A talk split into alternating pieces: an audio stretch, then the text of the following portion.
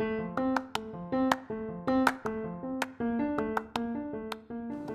are listening to B2B Top Sales Podcast.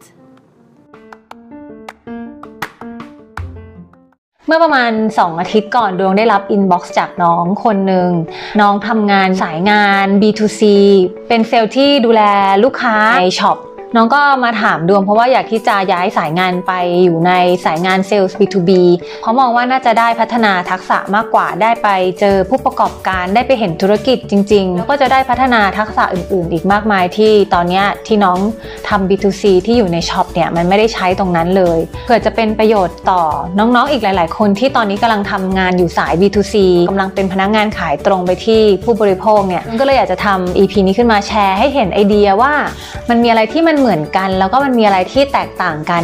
เพื่อเป็นการที่เราจะได้เอาไปศึกษาไปค้นคว้าหาข้อมูลเพิ่มเติม หรือเอาไว้ตอบเวลาไปสัมภาษณ์ก็ได้นะคะว่าไงเราถึงคิดว่าเราจะทำในสายงานนั้นได้มัน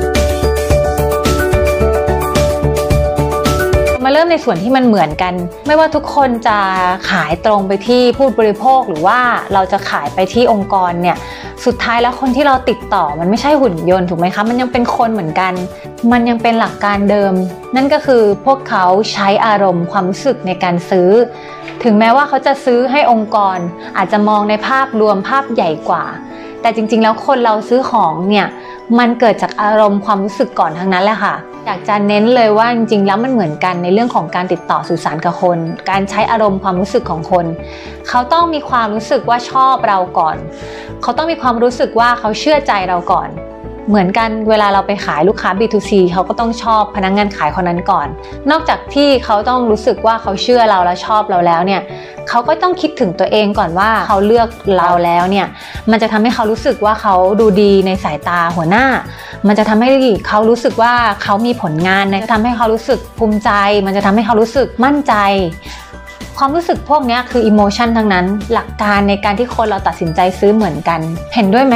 มันคืออารมณ์ความรู้สึกในการซื้อเหมือนกัน แล้วก็ข้อที่ 2 อันนี้จะเป็นส่วนที่แตกต่างและลักษณะของกระบวนการขาย ใช้เวลาในการติดต่อนานนิดนึง มันจะมีตั้งแต่หลักเดือนหลักหลายสัปดาห์ บางครั้งบางโปรเจกต์ใหญ่ ๆ อาจจะทำกันเป็นปี เพราะฉะนั้นเรื่องของ กระบวนการขายตั้งแต่เราหาลูกค้าไปจนถึงการปิดการขายเนี่ยมันจะมีกระบวนการที่อยู่ข้างในที่เราจะต้อง follow ตามกระบวนการนั้นๆ ให้ได้ แล้วก็ต้องไปเรียนรู้เพิ่มเติมว่า มันมีกระบวนการยังไงบ้าง แล้วก็มีเทคนิคอะไรในแต่ละกระบวนการที่เขาทำตรงนี้ที่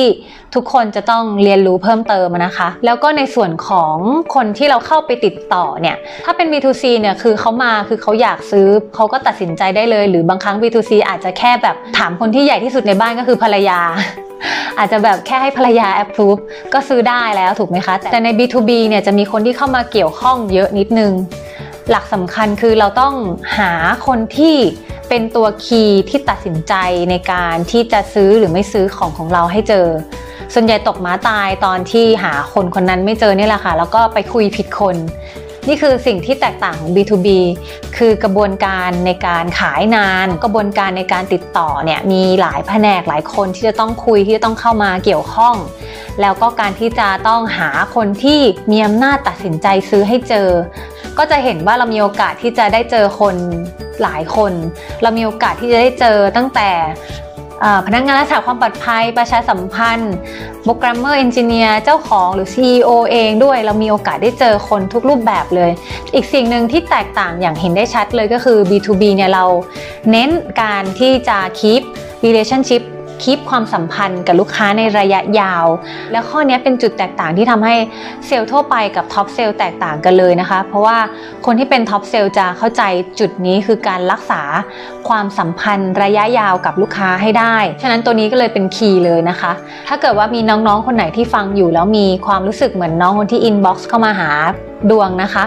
ว่าเราอยากที่จะท้าทายตัวเองอยากที่จะก้าวหน้าอยากที่จะเรียนรู้อะไรมากขึ้นเนี่ยหวังว่าวิดีโอนี้จะมีประโยชน์อยู่ในช่วงสถานการณ์แบบนี้เราใช้เวลาที่เรามีเนี่ยลองศึกษาเพิ่มเติมดูนะ แล้วก็ลองดูว่ามันมี skill อะไรที่เราจะเตรียมตัวได้บ้าง เพื่อในวันที่เราพร้อมที่จะเปลี่ยนสายงานแล้วเนี่ยเราจะได้มีข้อมูลตรงนั้นแน่น ๆ แล้วน้องใหม่ๆที่กำลังเริ่มงานที่อยู่ใน shop เอง หรือว่าเป็นพนักงานขายที่อยู่ในห้างหรืออะไรแบบนี้นะคะ ถ้าเกิดว่าเพิ่งเริ่มสักปี 2 ปีเนี่ย เวลาที่สวิชไปอยู่ B2B อยากที่จะทำงานในองค์กรเนี่ย ก็แนะนำให้ลองเลือกสายงานตั้งแต่ที่เป็น Inside Sales หรือ Tele Sales เลยก็ได้นะ เราจะได้มีพื้นฐานมีสกิลต่างๆ คือปูลากกันเลยตั้งแต่ Insight กับ Tele Sales เลยก็ยิ่งดี แต่ถ้าใครที่ทำงานมาได้สักพักหนึ่งและอาจจะลอง Advance ตัวเองไปทำงานในสายงานที่เป็น Field Sales ที่เป็น Outside Sales ดูสาหกรรมที่เรา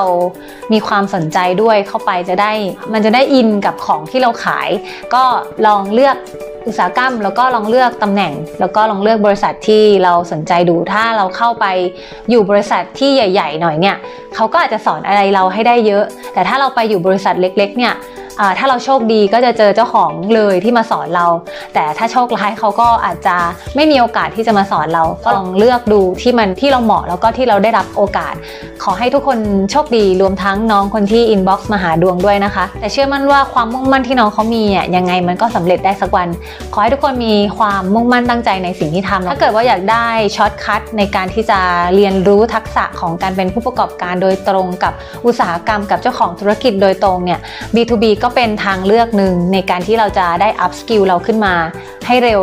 ยิ่งขึ้นนั่นเองนะคะ ถ้ามีคำถามอะไรก็ inbox มาหาดวงได้เลยหรือทิ้งคอมเมนต์ไว้ก็ได้นะ แล้วเดี๋ยวจะมาตอบนะคะ ขอให้ทุกคนมีความสุขกับการขายแล้วก็พัฒนาเรียนรู้ตัวเอง เพิ่มทักษะตัวเองในทุกๆวันนะ แล้วก็มีอะไรก็ inbox มาคุยกันได้ค่ะขอบคุณมากค่ะแล้วเจอกัน EP หน้านะคะ สวัสดีค่ะ